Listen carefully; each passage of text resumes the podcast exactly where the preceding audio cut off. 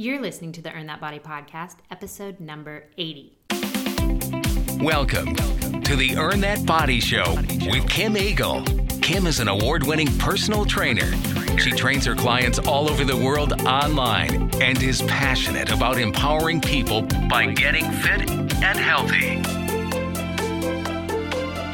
Hey everyone, it's Kim Eagle with the Earn That Body podcast episode number 80. I can't even believe that we have gotten that far. It has been so much fun doing this podcast. If you're a new listener, welcome. I like to bring everybody health, fitness, nutrition information that you can use on a daily basis. So, we have a great topic today that one of my clients, actually, a few clients, have asked me about this in the past, and it is bone broth. And they wanted to know what is all the hype on bone broth. So, that's what we're going to talk about today. You may be a little surprised at some of the information I came up with when I went ahead and did all that research.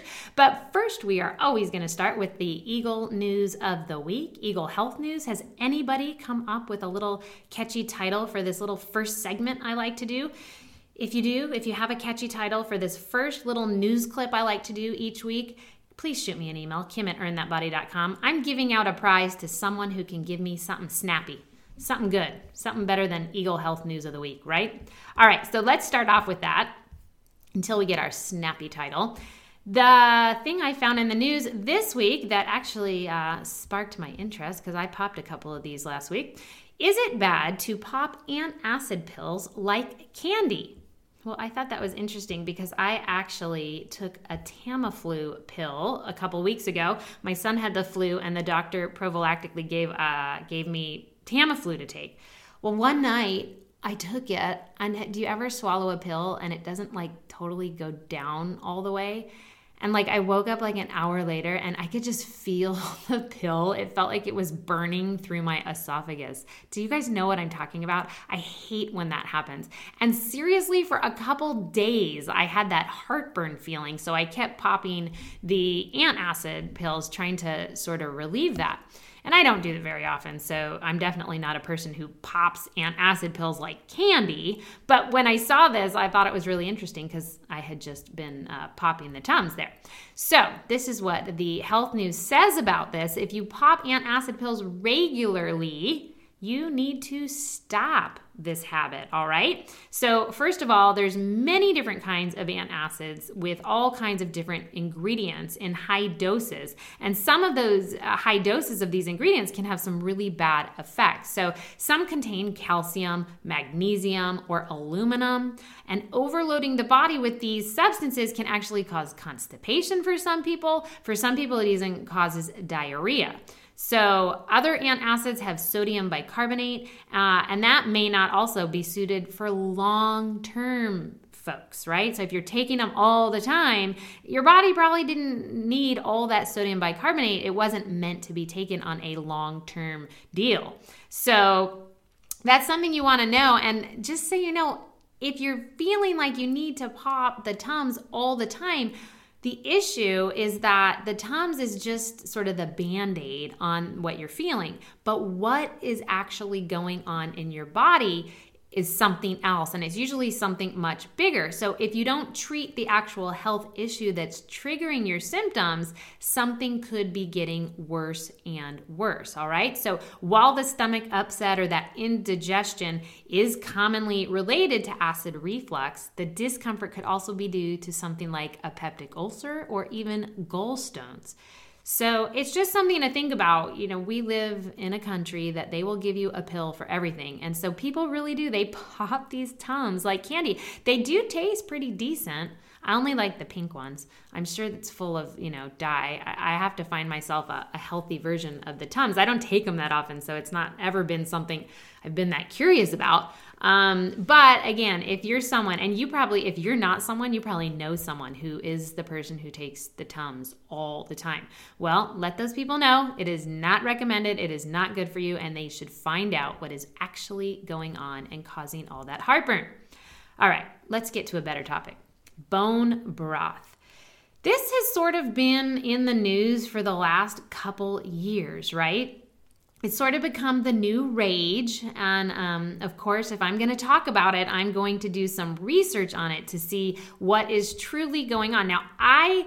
I don't usually buy into all the rage. Whenever there's like a new thing, for sure a fad diet, you can forget it. You know how I feel about those. But even bone broth, it was like becoming this big thing. All the stars are drinking their bone broth instead of coffee. And, and it, it sort of becomes this hype. And I just never fall for it. So I am not one of the people who actually went and bought bone broth.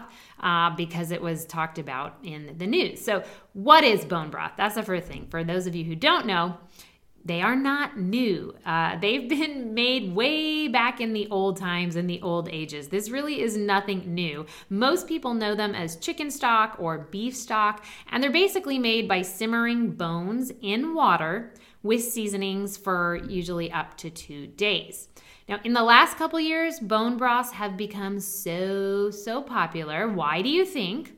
Well, of course, because media has taken over. So, you know, the media took over and claimed that bone broth is the new phenomenon and filled, they had all these testimonials to the soups and the health benefits, like it helps your immune system, it's a wrinkle remover, it's a bone builder.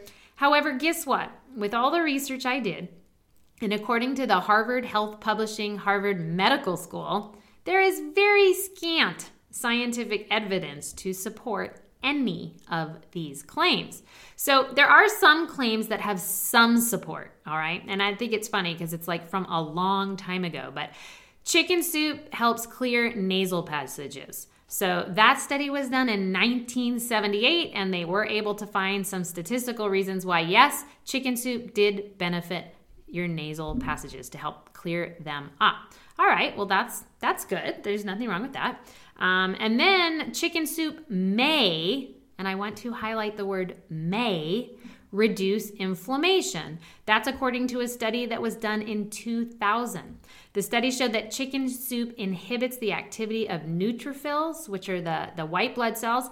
However, this effect has not been confirmed in any controlled studies of adults. so that's why it's like chicken soup may reduce the inflammation because of this effect that it has on neutrophils, and yet really there's no controlled studies. So I'm not sure how much we can actually say that that is supported. Now, there are many claims about bone broth with no support. And it's funny because these are all the ones that you're seeing in the media, right? So, bone broths do not relieve joint pain. Why were they saying that it does? Well, arthritis is actually a result of the loss of collagen, which is what cushions the joints, and bone broth contains collagen. But dietary collagen is not actually absorbed and then sent to the joints. It just doesn't work that way. So, bone broth does not, in fact, relieve any joint pain. There is no proof to show that. The second thing is bone broths don't make your skin firm and smooth, which you might have definitely heard the media tell you. This is also a claim based on the collagen that's in the bone broth. And just like dietary collagen isn't going to your joints, it is also not taking a direct path into your skin. Collagen is actually broken down into amino acids which become building blocks for the body's tissues, but they don't get transported to these specific areas like the joints and the skin. It kind of reminds me of weight loss. Like when somebody says, I want to lose my love handles, like how can we focus on just reducing love handles? It doesn't work that way, right? So when you change your nutrition and you change your workouts, your body's gonna change, but we can't spot reduce in one particular area. So this is the same thing. The bone broth can't go to one specific place, and they certainly haven't been able to prove that it does. The third one is that bone broths do not improve digestion. Bone broths contain gelatin, which is claimed to be a digestive aid, although there is very little evidence to prove this effectiveness. So that's another thing that we have no research on. The last one is that bone broths do not strengthen your bones. Just because a soup is derived from bone does not actually mean that it will build bone or prevent any type of osteoporosis. Even when simmered for 48 hours, bones release very little calcium into that broth. So, all of those things that the media was telling you, and all the stars that were taking it and saying, My skin is so beautiful now because I drink bone broth. There's really no evidence. So, it, I mean, it doesn't surprise me. Does it surprise you? It doesn't surprise me at all. All right. Now, what is this soup actually good for, right? Bone broth, either store bought or homemade, benefits from the addition of vegetables. So if you want to enjoy some bone broth, it's still good for you, but it's just not doing all these fancy things, right? And it can be a great way for you to bump up and get some vegetables and make it basically some type of veggie soup. So if you're heating up some type of broth or simmering a pot of bones, if you're into that, making your own, consider adding herbs and spices and vegetables like carrots and tomatoes and cabbage and kale, green beans. If you do that, you're gonna have this very hearty, satisfying soup. Uh, and that is that is good for you in so many ways. It's just that I can't say it's going to benefit your joints and your skin and your bones. All right. So I do think it's good for you. And it's a great way for you to sort of amp up in the veggie department. And it's also just very soothing. Like a, a chicken soup, by all means, can be very so- soothing. One thing you want to be really careful of, however, and I tell all my clients this I pretty much never order any kind of soup. Definitely never when I'm out at a restaurant because soups are loaded, loaded, loaded in sodium.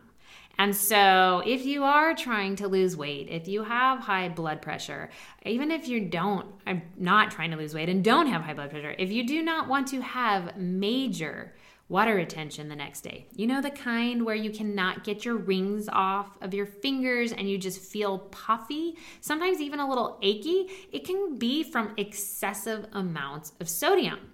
And you don't want that, but usually that's what you're going to get with soup. Uh, almost all canned soups, go ahead and look at the canned soups, and you're going to be amazed at how much sodium is in there.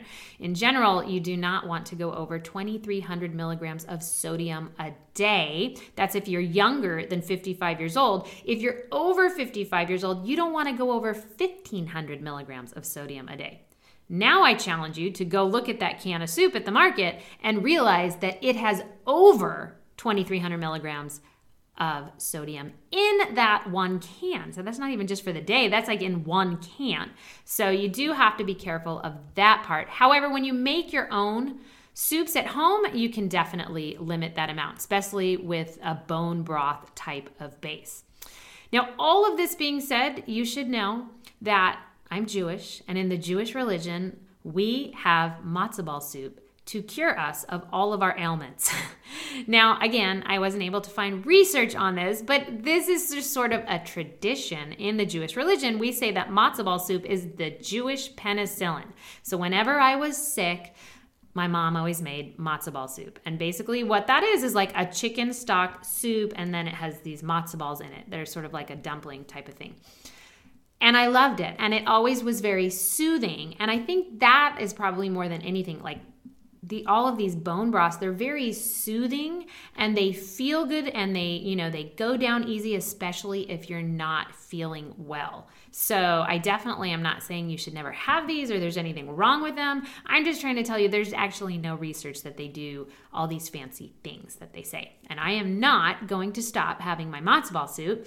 I make it, I shouldn't say I make it. I'm such, I'm not a, I'm not a really great mom because I don't make it homemade. You can actually buy matzo ball soup in the market. So if you ever want to try it, we always have at least five jars of matzo ball soup in the pantry just for those times when we're not feeling good because even though there's no evidence, it does make us feel good in our heart and our soul apparently.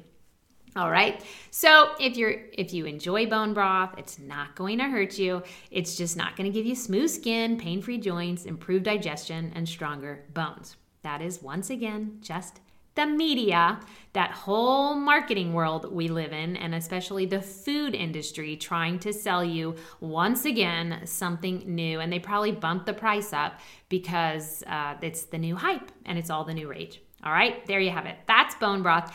If you ever have a question or a topic that you would like me to cover, just like this topic was brought to me by a client who wanted me to cover it, if you ever have a topic and you would like me to cover it, please send it my way. My personal email is kim at earnthatbody.com.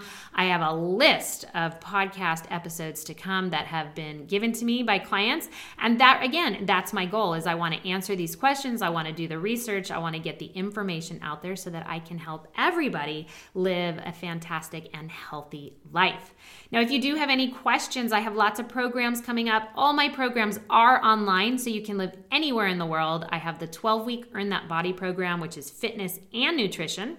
I have the Keep That Body program, which is phase two. So if you finished Earn That Body and you need to pick it up again and take it to the next level, you would definitely want to register for Keep That Body. We have the Shred That Body, which is phase three, which is awesome because it comes with some of my best videos for uh, getting strong, getting toned, and really putting on that muscle.